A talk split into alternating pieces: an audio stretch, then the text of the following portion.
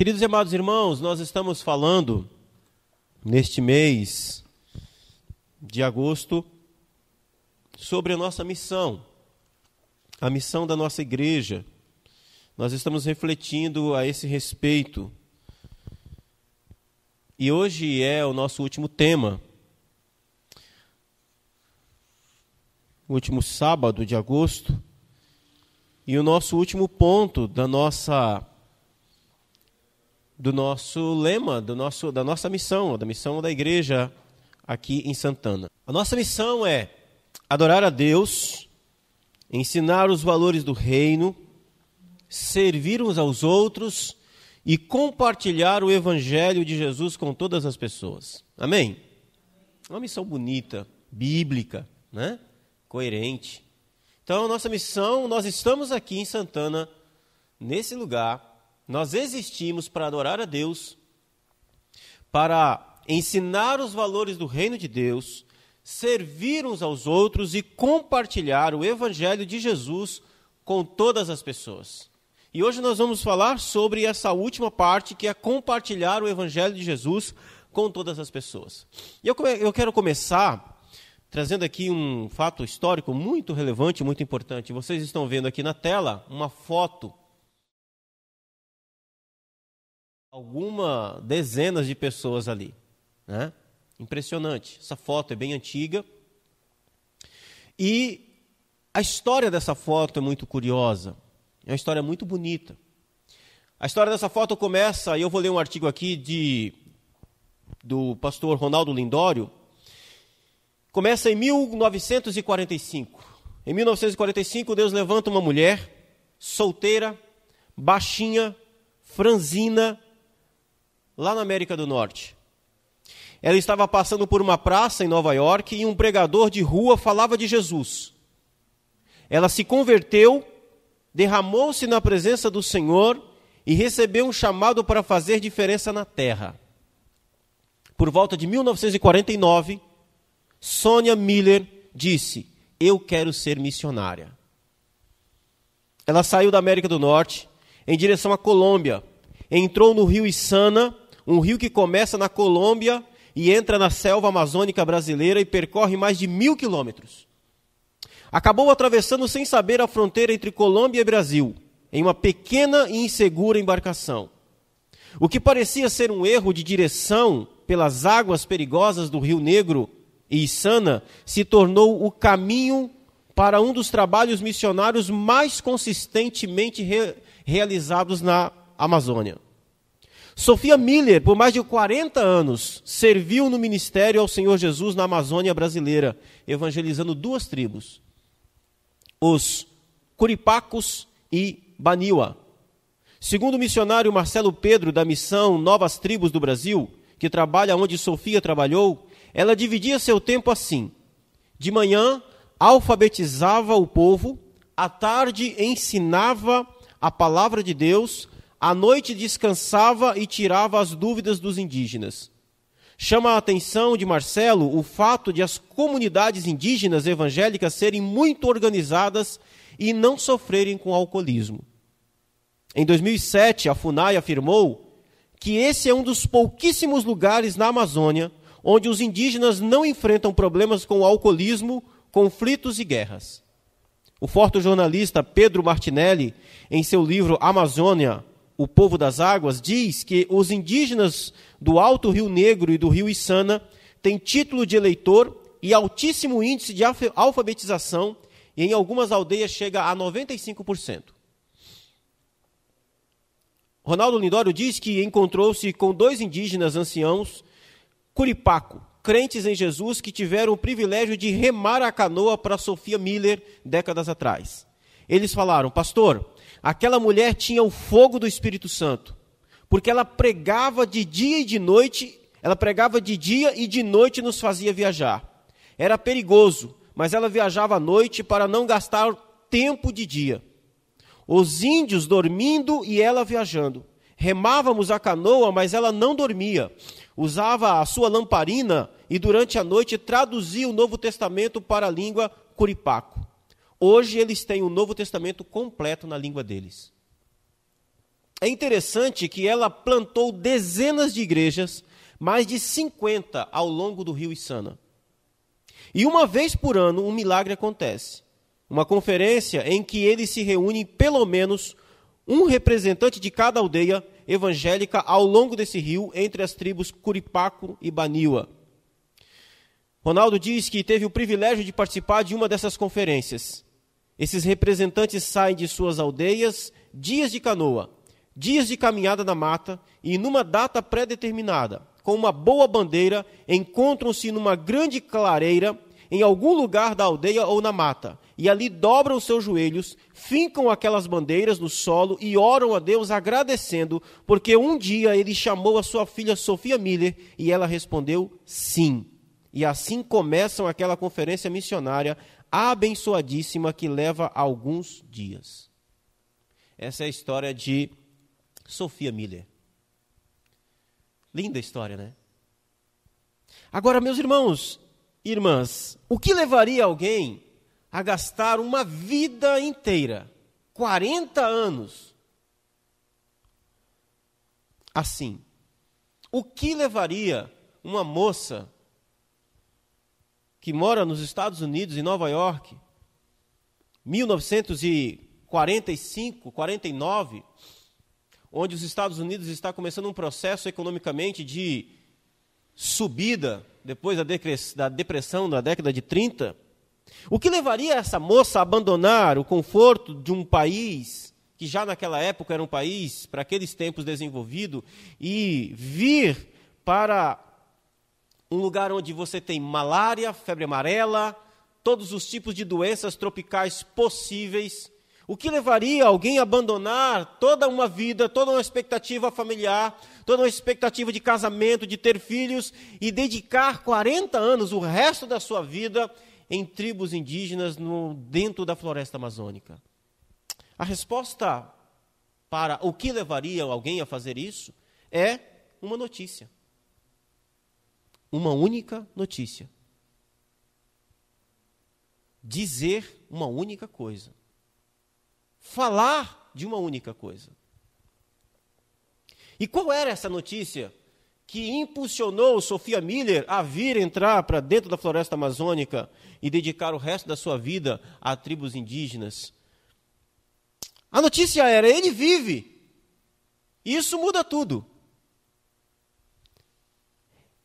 Jesus ressuscitou. Essa é a notícia. E eu quero chamar a sua atenção para que nós possamos ler o texto de Marcos, capítulo 16, se você puder nos acompanhar, por favor. Marcos 16, do verso 1 ao verso 13. Que diz assim: Marcos 16, do 1 ao 13. Passado o sábado, Maria Madalena, Maria mãe de Tiago e Salomé compraram aromas para irem embalsamá-lo. E muito cedo, no primeiro dia da semana, ao des des despontar do sol, foram ao túmulo. Diziam umas às outras: Quem nos removerá da pedra de entrada do túmulo? E olhando, viram que a pedra já estava removida, pois era muito grande. Entrando no túmulo, viram um jovem assentado ao lado direito, vestido de branco, e ficaram surpreendidas e atemorizadas. Ele, porém, lhe disse: Não vos atemorizeis, buscais a Jesus Nazareno, que foi crucificado. Ele ressuscitou, não está mais aqui. Vede o lugar onde ele tinha posto.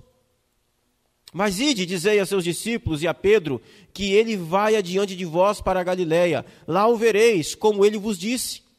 E saindo elas, fugiram do sepulcro, porque estavam possuídas de temor e de assombro, e de medo nada disseram a ninguém. Havendo ele ressuscitado de manhã cedo, no primeiro dia da semana, apareceu primeiro a Maria Madalena, da qual expeliria sete demônios.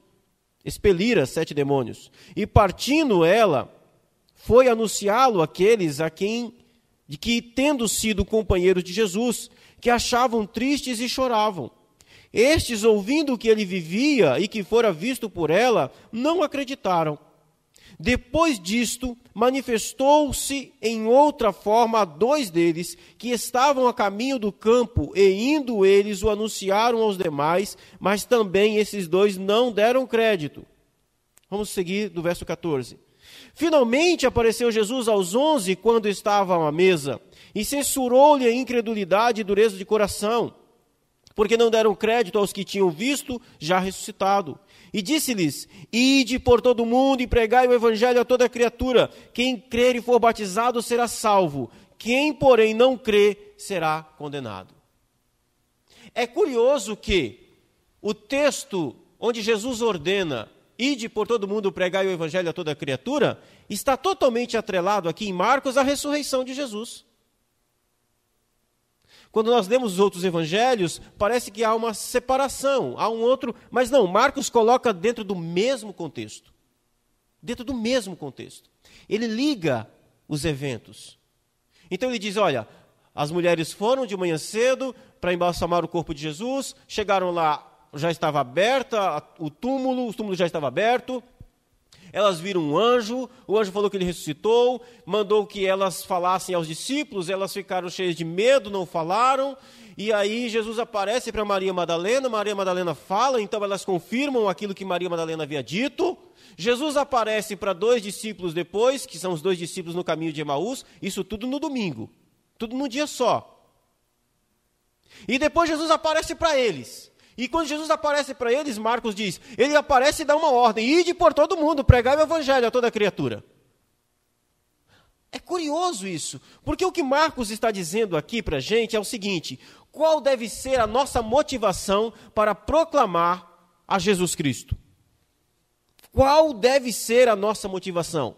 O que é que faz com que Sofia Miller sai dos Estados Unidos e vem para dentro da floresta amazônica por 40 anos pregar o Evangelho? Uma notícia. Qual notícia? A notícia de que Jesus está vivo. Porque se Jesus está vivo, meus irmãos, tudo muda. Todas as coisas fazem sentido. Porque se Jesus vive, então ele diz: Olha, porque eu ressuscitei, vão e diga. Percebam que a ideia de dar a notícia que ele está vivo está totalmente atrelada ao fato de que ele ressuscitou.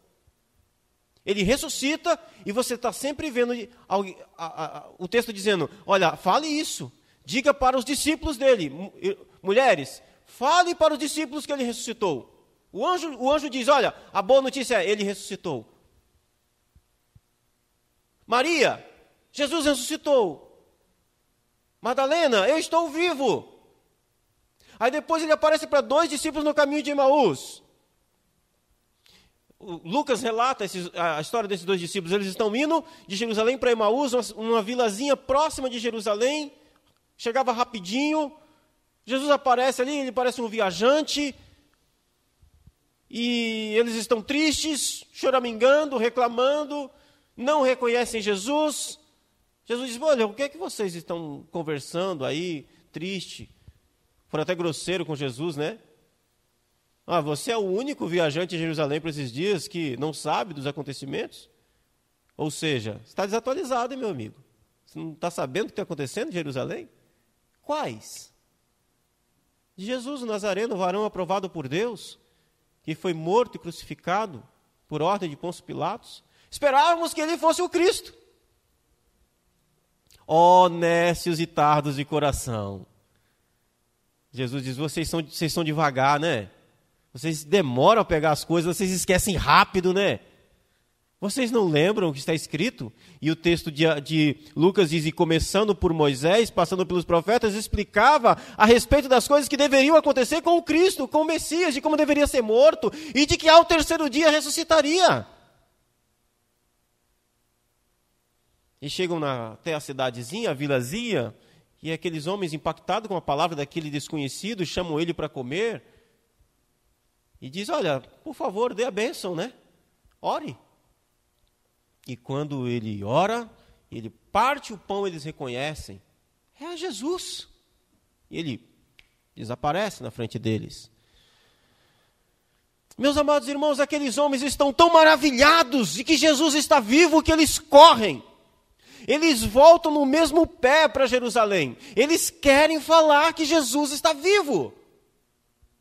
Isso deve ser aquilo que deve nos impulsionar. Então, para Marcos é isso. O que é que deve nos impulsionar a compartilhar o Evangelho de Jesus? Primeira coisa e fundamental, ele está vivo. E se ele está vivo, a sua vida pode mudar. Se ele está vivo, tudo faz sentido. Todas as coisas agora são possíveis.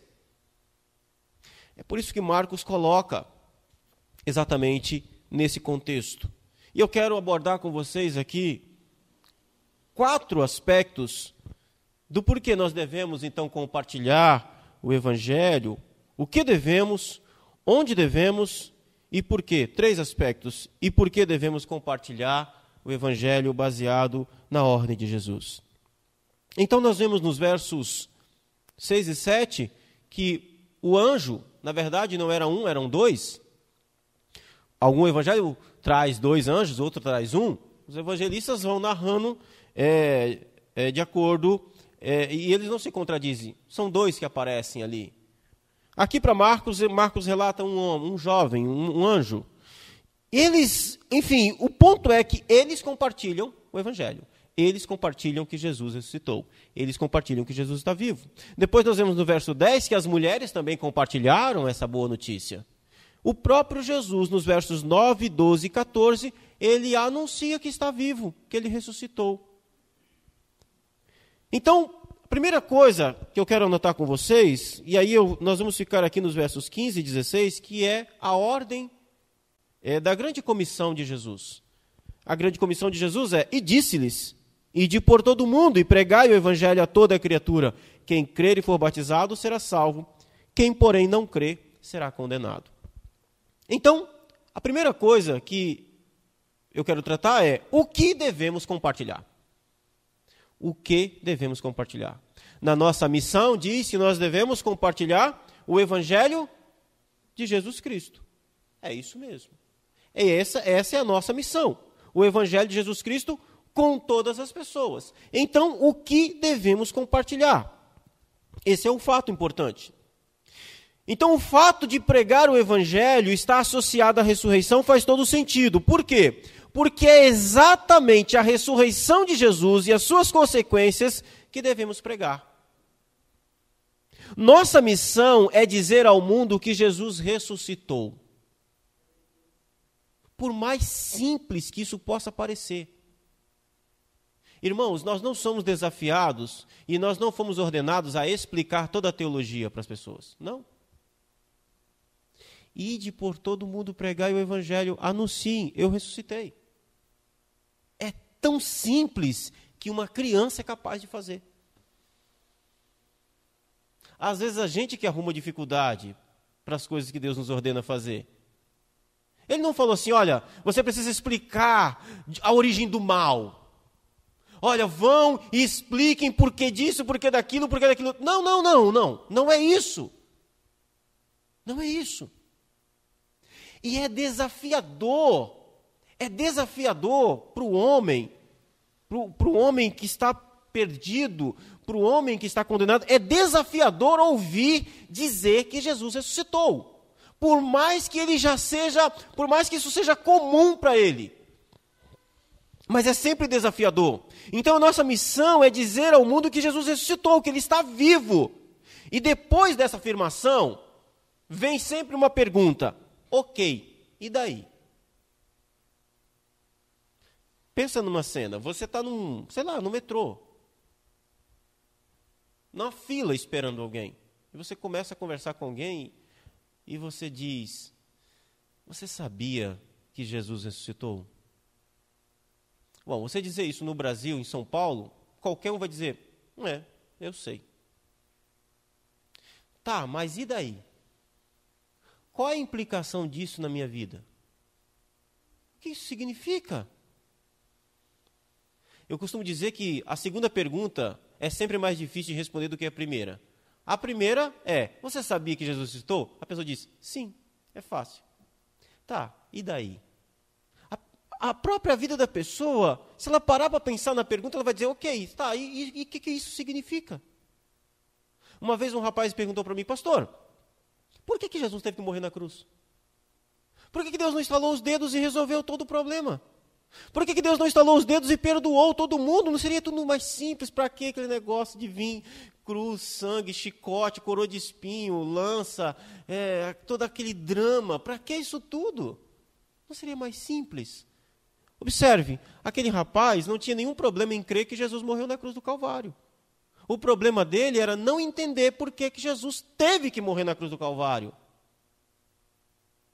Jesus ressuscitou, ok, e o que que isso altera na minha vida? Ah, ok, agora sim, então, muito bem, vamos lá, eu preciso te explicar isso. Mas a ordem dele é: diga isso, diga que eu estou vivo. E aí vai ter essa pergunta, tá, ok, e daí? Qual a implicação disso? Aí você começa a explicar, bom, se ele morreu, se ele ressuscitou, isso obviamente significa que ele morreu. Ok, Tá, mas e daí? Continua, e daí? Por que, que ele teve que morrer? Por que, que ele morreu? Bom, ele morreu para que nós pudéssemos viver. Aí alguém pode responder para você: tá bom, mas continuo sem entender. Porque eu estou vivo. Será que não teria um jeito de fazer com que eu continuasse vivendo eternamente sem que ele precisasse de morrer? Ok, mas você já está explicando. E aí, a pergunta é: mas por que, que ele tinha que morrer? Para você ser perdoado. Mas ele não poderia ter me perdoado sem ter que morrer? Claro que não. Agora sim, você está começando a entrar em um terreno onde ele não tem resposta e as respostas que ele tem não são suficientes ou são erradas. Como assim? Ele não poderia ter me perdoado sem que ele tivesse que morrer? Não, não é possível. Não é possível. Por que não? Porque o pecado só pode ser perdoado depois que a sentença dele é executada. No caso, a morte. Queridos e amados irmãos, acredite numa coisa: nós somos um país totalmente cristianizado. Mas a ignorância com relação de como que Deus salva é absoluta e total na sua maioria. Lógico que não é total, mas é muito grande. As pessoas não sabem por que, que Jesus teve que morrer. É absurdamente incrível. Elas não sabem que perdão de Deus, para Deus perdoar alguém, alguém precisa morrer. Elas confundem justiça com misericórdia. Elas não sabem equilibrar essas coisas. Então nós precisamos explicar para ela: olha, Jesus, Jesus ressuscitou. Tá. E daí? Então, significa que ele morreu. Ok, não entendi. Bom, ele morreu para que você pudesse viver. Tá. Bom, legal. Como é que isso funciona? Então, você deveria morrer. Porque você pecou. Você é pecador. E por sermos pecadores, a justiça de Deus exige que o pecado seja punido. A alma que pecar, essa morrerá. Tá, será que então não tem como Deus me perdoar sem eu ter que morrer? Não tem como. Por que não? Porque se Deus te perdoar sem que haja morte, ele não é justo. A justiça de Deus não pode fazer isso. Pensa num juiz. Pensa em alguém que cometeu um crime. Se esse juiz perdoar esse criminoso sem sentença alguma, sendo que o crime foi cometido, ele é um mau juiz. Ele não fez justiça. Ele precisa cumprir a lei. Ele precisa cumprir a justiça. A justiça precisa ser satisfeita. Aí a pessoa vai começar a entender. Ah, ok. Então, me explica melhor isso. Então, o meu pecado precisa ser punido, sim todo pecado será punido. Todo pecado. Para que Deus possa perdoar alguém, alguém precisa pagar a conta. Pensa num boleto de banco. Pensa num boleto. Você fez uma dívida. Contraiu uma dívida altíssima. Chegou o boleto. Pagar. Você ir lá no banco e dizer assim para o gerente: Olha, eu fiz essa dívida aqui, mas eu peço perdão. Você pode perdoar a minha, minha dívida? Você pode me perdoar? Olha, eu te amo. O gerente pode ser o seu marido. Eu te amo, mas enfim, Quem vai pagar o boleto? Quem vai pagar a conta? Tem que pagar a conta. Pecados são como boletos. Chegou, a gente precisa pagar a conta. O problema é que nós herdamos uma conta que é impagável. Não temos como pagar essa conta, mas ela precisa ser paga. E aí, onde é que entra Jesus nessa história? Entra porque ele é aquele que se apresenta, é aquele da qual Deus estabeleceu na eternidade, antes de existir mundo, para que pudesse vir, ser punido, receber a culpa, pagasse o nosso boleto. E a boa notícia é que ele veio, recebeu sobre ele a culpa dos nossos pecados, recebeu sobre ele toda a culpa da, da, dos nossos pecados sobre ele, Deus então ficou irado contra ele, Deus o puniu, Deus o matou. E se você crê nele, os seus pecados, é como se os seus pecados tivessem sido colocados sobre ele há dois mil anos atrás. E então você é perdoado. Deus agora olha para você e diz: nenhuma condenação há, não tem boleto, não tem dívida, não tem pecado. Por que não? Porque alguém pagou. Ele morreu. Você, se você crê nele, aquela morte foi a sua morte. Mas ele não apenas morreu, ele ressuscitou. Ele está vivo. É, esse é o Evangelho. Amém, meu irmão? Simples, claro. É assim. É disso que ele está falando. Então, o que nós devemos compartilhar? Isso. É isso. Irmãos, amados, o apóstolo Paulo chama isso de o poder de Deus. Isso tem um poder extraordinário de fazer com que as pessoas é, sejam transformadas. Esse é o poder de Deus. É isso que nós devemos compartilhar: que Jesus está vivo. E se Ele está vivo, isso muda tudo.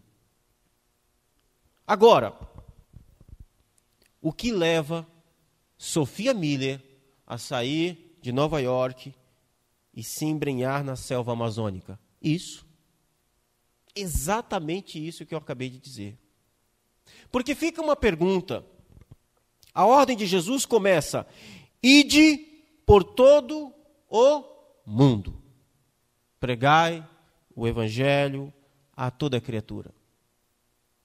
Por que, que devemos proclamar o evangelho? Porque o evangelho, meus amados irmãos e amada igreja, o Evangelho é a única forma, a única forma de levar o homem à salvação. Não existe salvação fora do Evangelho.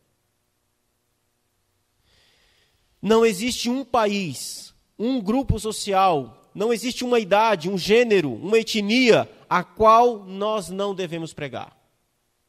Jesus não disse assim, ó, ide, não por todo mundo, Sabe, os índios lá do rio Isana, não precisa ir. Deixa eles quietinhos lá. Eles estão salvos. Eles não sabem. Ele não disse isso, ele disse. Ide por todo mundo, contempla os índios do rio Isana? Sim. É isso que faz Sofia Miller sair dos Estados Unidos. Ela olha e diz: Eu preciso falar com aqueles índios. Eu preciso dar uma boa notícia para eles. Eu preciso dizer para eles. Porque se eles ouvirem isso, eles podem crer. E se eles crerem, eles podem ser salvos. Tá, mas e se eu não disser? E se ninguém for? Alguém já foi à Colômbia? Alguém já foi ao Rio Içana? Alguém já foi ao Alto Rio Negro? Alguém já falou para aqueles ribeirinhos, para aqueles homens que vivem como se Deus não existisse? Alguém já falou, não, eu preciso ir. Não há chance, a, a, a chance deles sou eu. A única esperança deles é se eles ouvirem o Evangelho. A única esperança. Então, Não existe um país, um grupo, onde nós não devemos pregar. Nós devemos pregar a todos. Eu me lembro que uma vez, eu era garoto, adolescente, nós tínhamos um projeto de evangelismo na igreja onde eu cresci que funcionava assim. Nós fazíamos duplas e saímos pelo bairro, cada dupla numa rua. E a gente passava em casa em casa, entregando um, é, panfletos ou então fazendo uma pesquisa. Era uma pesquisazinha que era, era apenas um, um motivo para você falar com as pessoas, ter acesso a elas. Né? Pesquisa, você conhece Jesus? Já leu a Bíblia? Pesquisazinha assim. E eu me lembro que uma vez aí eu, eu, eu, fazia assim, né? Olha, olha que é o meu coração do homem, né? Confessar pecado aqui na hora da mensagem. Eu, eu, eu, tinha casas. Eu conhecia todo mundo no bairro, crescia ali. Eu tinha casas que eu olhava, Ih, isso aqui, vamos pular. Isso aqui não crê, não vai crer de jeito nenhum. Pulava aquela casa. Não, não sou eu que faço as pessoas crerem. Não fui chamado para convencer ninguém. Nós não fomos chamados para convencer as pessoas a respeito de que Jesus está vivo e que ele ressuscitou e que o Evangelho salva. Não. Nós somos chamados para quê? Para pregar, para falar. Não cabe a nós convencer as pessoas. Cabe a nós a falar toda a palavra de Deus, como o apóstolo Paulo chamava o evangelho de mistério. Cabe a nós anunciar todo o mistério de Deus. Diga, apenas isso. Quero fazer um teste com você. Quero que, na verdade, você faça essa experiência na sua vida. Qualquer um, na fila do banco, hoje banco não tem mais fila muito direito, mas na fila, enfim, na fila do banco, do ônibus, no metrô, onde você estiver, para um amigo, seja para quem for, chega para essa pessoa assim, do nada e diga para ela assim: Você sabia que Jesus ressuscitou? E perceba a reação dela. É impressionante. Elas ficam chocadas. Elas ficam meio sem chão. Elas ficam meio assim. Você vai perceber que essa pergunta exige uma explicação. Por mais que ela diga sim, ou por que, que você está me dizendo isso? Faça esse teste. Faça isso. Faça essa experiência para você para você ver o que vai acontecer. É muito curioso, é interessantíssimo. Então, nós, nós precisamos pregar o Evangelho a todos. Nós recebemos uma missão de ir por todo o mundo. Como diz na nossa missão, compartilhar o Evangelho de Jesus com todas as pessoas. Mas como podemos fazer isso? Indo, enquanto você vive, enquanto você vai. Alguns especialistas vão dizer que Jesus aqui não estava dizendo ide por todo mundo, mas dizendo indo, no texto original do grego. Ou seja, enquanto você vai, enquanto você vai para onde? Enquanto você vai vivendo, enquanto você vive no trabalho, enquanto você vive na família, enquanto você vive no, enquanto você vai no metrô, enquanto você vai na farmácia. Ou seja, enquanto você viver, vá pregando o evangelho, vá anunciando a todo mundo. Enquanto você vive, diga: Jesus ressuscitou. Na escola, para os seus amigos, para os seus colegas, dentro do metrô, saindo de férias. Você não necessariamente precisa ir para o outro lado do mundo para compartilhar o Evangelho. Basta ir para o outro lado da rua. Apenas. Quantos dos seus contatos do WhatsApp conhecem o Evangelho? Quantos? Ó. Terceiro lugar, em último lugar, por que devemos compartilhar o Evangelho?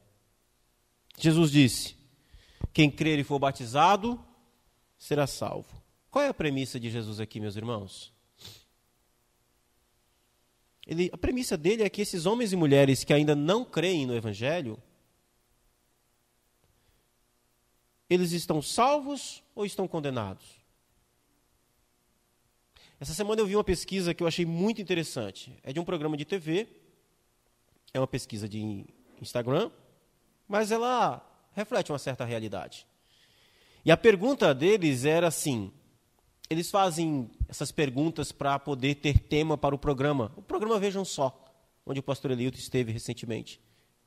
E a, e a pergunta no história deles é, é, foi o seguinte, achei muito interessante, era, quem nunca ouviu o evangelho será? Aí tinha duas opções: salvo ou condenado. O resultado da pesquisa foi 71% das pessoas que responderam à pesquisa disseram que quem nunca ouviu o evangelho será salvo.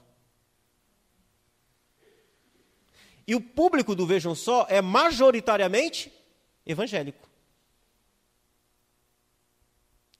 29% disseram que quem nunca ouviu o evangelho será condenado. Então, por que devemos compartilhar o evangelho com todas as pessoas? Porque aquele que não crê está condenado.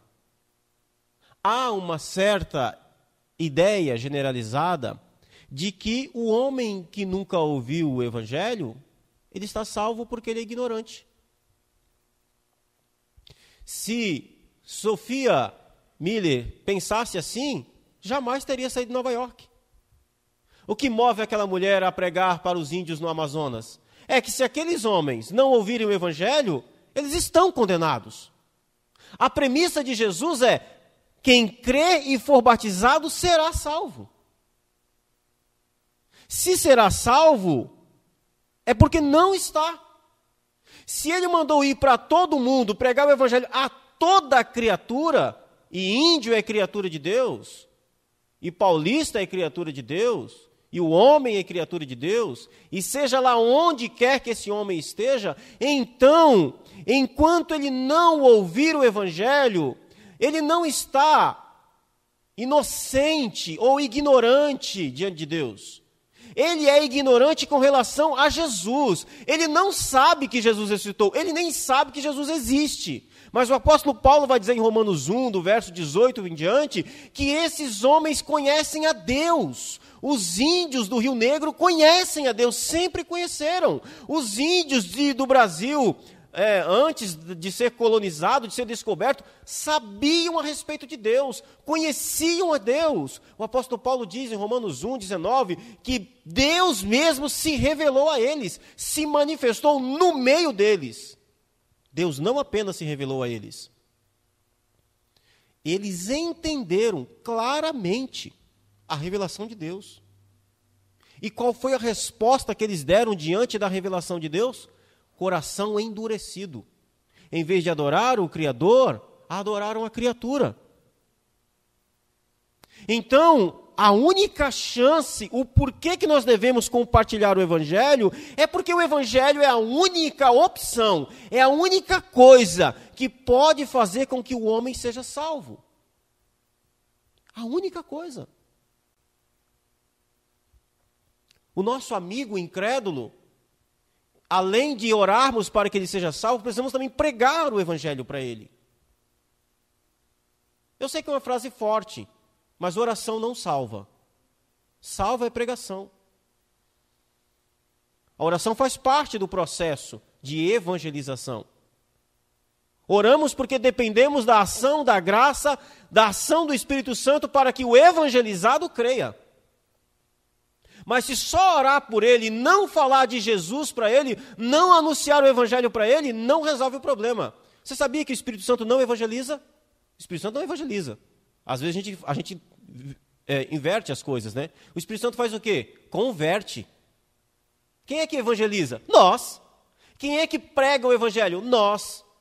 Nós convertemos? Não, nós não convertemos. Esse é o trabalho do Espírito Santo. É uma parceria. Nós evangelizamos, o Espírito Santo pega aquela palavra, que é a palavra de Deus que nós evangelizamos, e ele convence o homem do pecado, da justiça e do juízo. É o Espírito Santo que convence, mas o Espírito Santo não evangeliza.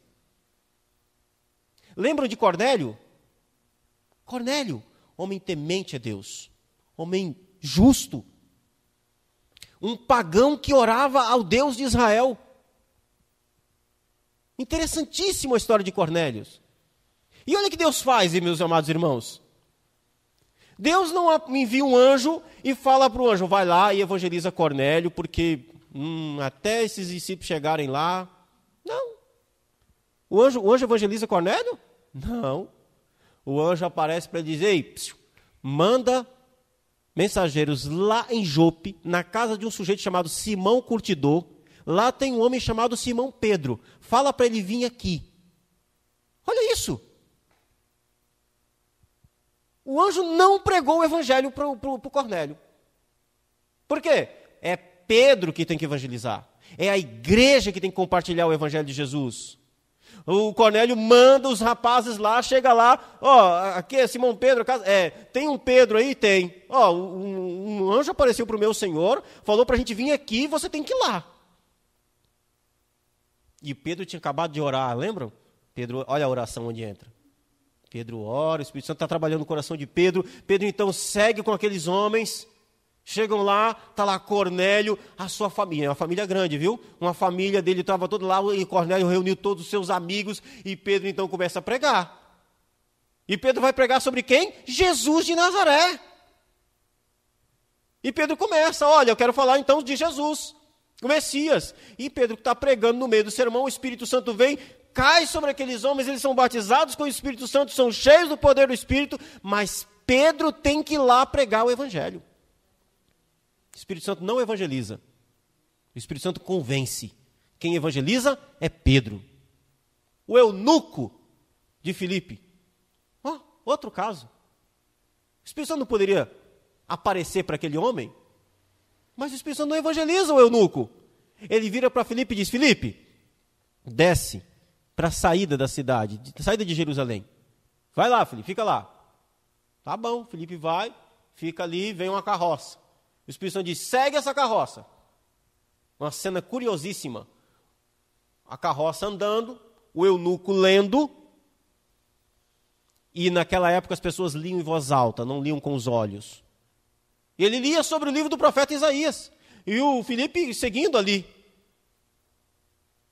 Você entende o que você está lendo? Ele diz: Como é que eu vou entender se não há quem me explique? Olha isso, meus amados irmãos. De quem o profeta está falando? Dele ou de outro? Sobe aqui, me explica esse negócio. E começando, Filipe explicou todo aquele contexto. Olha, o profeta está falando de um Messias que viria, esse Messias veio, e assim, e assado. Ele foi crucificado, ele morreu, ficou três dias sepultado, mas ressuscitou, e hoje está à destra de Deus Pai intercedendo por nós. Você crê nisso? Eu creio. Eu creio. O que, o que eu faço? Ele disse que era para pregar e todo aquele que nele crê fosse batizado. O que, que me impede de ser batizado? Eu já creio. Você crê, creio. A água está aí. Você crê, água no homem. Irmãos, é isso. Qual é o mistério de evangelizar? Zero, nenhum. Zero. Os métodos, as dinâmicas, os projetos são maravilhosos. Tudo é muito bom, irmãos. Mas a evangelização é algo simples. É só falar de Jesus. Abrir a boca e dizer: Jesus ressuscitou. Você sabia que Jesus ressuscitou? Pastor, mas eu não sei mais nada além disso. Ótimo, na igreja tem uns irmãos aí que são fera, eles sabem. Tá, mas e daí? Ó, oh, bom, a partir daí eu já não sei te explicar direito, eu tenho dificuldade de explicar, mas eu conheço um pessoal que entende bem desse negócio. Vamos, vamos fazer um estudo bíblico? Você vem comigo? Vamos descobrir juntos? Aí, irmão. Não é uma bênção isso? É assim. Então, por que, que nós devemos compartilhar o Evangelho? Porque o Evangelho é a única forma. Eu quero concluir com o texto de Romanos, capítulo 10, onde Paulo fala de forma muito clara sobre isso. Paulo diz assim: que a fé, Romanos 10, 17, Assim, a fé vem pelo ouvir e ouvir da palavra de Cristo. O que é fé? Fé é confiança. Confiar em alguma coisa, confiar em alguém. Paulo está dizendo: alguém só pode confiar em Jesus se ele ouvir falar de. É até lógico, né? É racional, é, é, é óbvio. Como é que eu vou acreditar? Como é que eu vou confiar em uma coisa que eu nunca ouvi falar? Então, Paulo diz que a fé que é um dom que Deus dá, só pode vir se alguém ouvir a pregação e a pregação da palavra de Cristo. Aí ele vai dizer nos versos anteriores: Porque todo aquele que invocar o nome do Senhor será salvo. Amém, glória a Deus. Invocou o nome do Senhor será salvo. Todo aquele que chamar o Senhor, todo aquele que se prostrar diante do Senhor, todo aquele que vier, que, que clamar a Deus por misericórdia, será salvo. Paulo diz: Olha, a Bíblia diz isso, as Escrituras diz isso, o Antigo Testamento diz isso. Todo aquele que invocar o nome do Senhor será salvo. Aí Paulo começa a fazer um monte de pergunta retórica. Ok, tá bom. Mas como invocarão aquele em que não creram? Como crerão naquele de quem não ouviram falar? Como ouvirão se não houver quem pregue? Como pregarão se não forem enviados? Se a gente fazer o caminho contrário, Paulo está dizendo o seguinte: olha, alguém, se alguém for enviado, esse alguém vai pregar. Se esse alguém pregar, alguém vai ouvir. Se alguém ouvir o que foi pregado, crerá. Se alguém crê, vai invocar. E se invocar, será salvo. Tá, mas se não acontecer esse processo, esquece. É por isso que nós devemos pregar o Evangelho.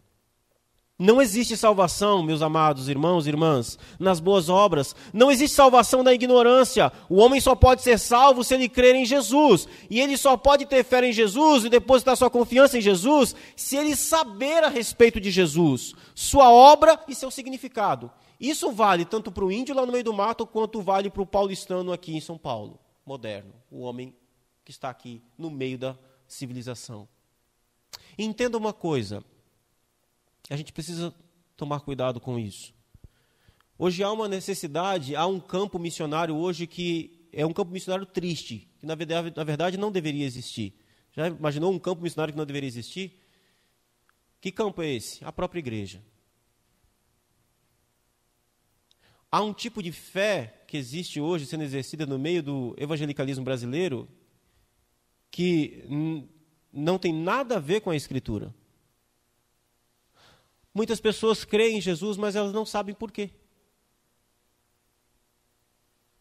Como diz o apóstolo Pedro, elas não sabem explicar a razão da sua fé.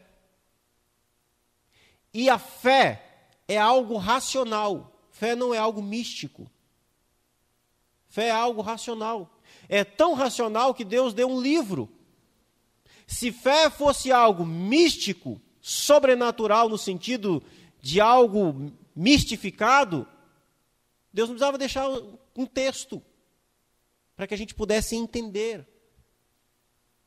Fé em Jesus precisa ser entendida, compreendida. O que nós temos hoje não é fé em Jesus, nós temos fé na fé. Fideísmo. Não há salvação no fideísmo. Não. Isso, o evangelho precisa ser pregado, precisa ser entendido, precisa ser assimilado. Esse é o nosso desafio. Esse é o nosso desafio. Eu quero terminar.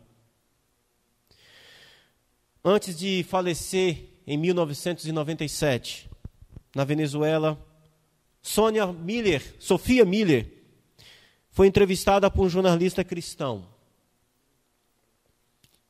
E a primeira pergunta que ele fez foi: Como foi o seu chamado? A resposta dela é maravilhosa. Eu jamais tive um chamado. Li uma ordem e a obedeci. Maravilhoso. Você está esperando ser chamado para pregar o Evangelho? Então, pregar o Evangelho não exige dom nenhum. Jesus não disse para Pedro, Tiago e João: Olha, vocês três idem por todo mundo pregar o Evangelho. Ele disse para todos os seus discípulos. Não é um chamado, não é algo, sabe? Não, não, não. É uma ordem. Esse entendimento da Sofia é muito interessante. Eu jamais tive um chamado. Eu li uma ordem e fui. Obedeci. Meus amados irmãos e irmãs, que Deus nos ajude a sermos obedientes à ordem de Cristo, do seu jeito. Eu não estou falando para você sair daqui e ir lá para a Amazônia, não é isso. Se Deus tiver esse propósito na sua vida, isso vai acontecer. Mas não estou falando disso. Eu estou falando da gente exercer o nosso, a nossa missão aqui, aqui, São Paulo, essa cidade que precisa tanto ouvir falar a respeito de que Jesus ressuscitou. Há uma multidão de milhões de pessoas aí fora que precisam ouvir apenas falar de que Jesus ressuscitou. Isso vai mudar tudo. E se a gente explicar isso, isso mudará tudo, todas as coisas. Amém? Você pode ficar de pé, por favor? Vamos orar. Que Deus nos ajude a cumprirmos a missão que nos foi dada. Pai querido, o seu Evangelho é a coisa mais extraordinária da qual nós podemos compreender e ter recebido. Obrigado, Senhor. Obrigado, meu Deus, porque Ele veio a nós, nós cremos. Ele operou em nós. Agora, o Evangelho não nos pertence mais, Senhor. Pertence ao nosso vizinho, pertence ao nosso amigo, pertence ao nosso colega de trabalho o Evangelho, meu Deus, precisa agora, Senhor, ser eficiente na vida de outro. Nos ajude, Senhor, a cumprirmos a nossa missão. Nos ajude, meu Deus, como igreja aqui em Santana, a cumprir a missão de compartilhar o Evangelho de Jesus. De anunciar, meu Deus, que Cristo está vivo, que Ele ressuscitou e que porque Ele ressuscitou, o homem, meu Deus, pode ser alcançado, pode ser perdoado, pode ser salvo, pode viver para sempre, Senhor. Nos ajude, meu Deus. Eu oro a Ti, Senhor para que o Senhor nos envie, nos envie aquelas pessoas.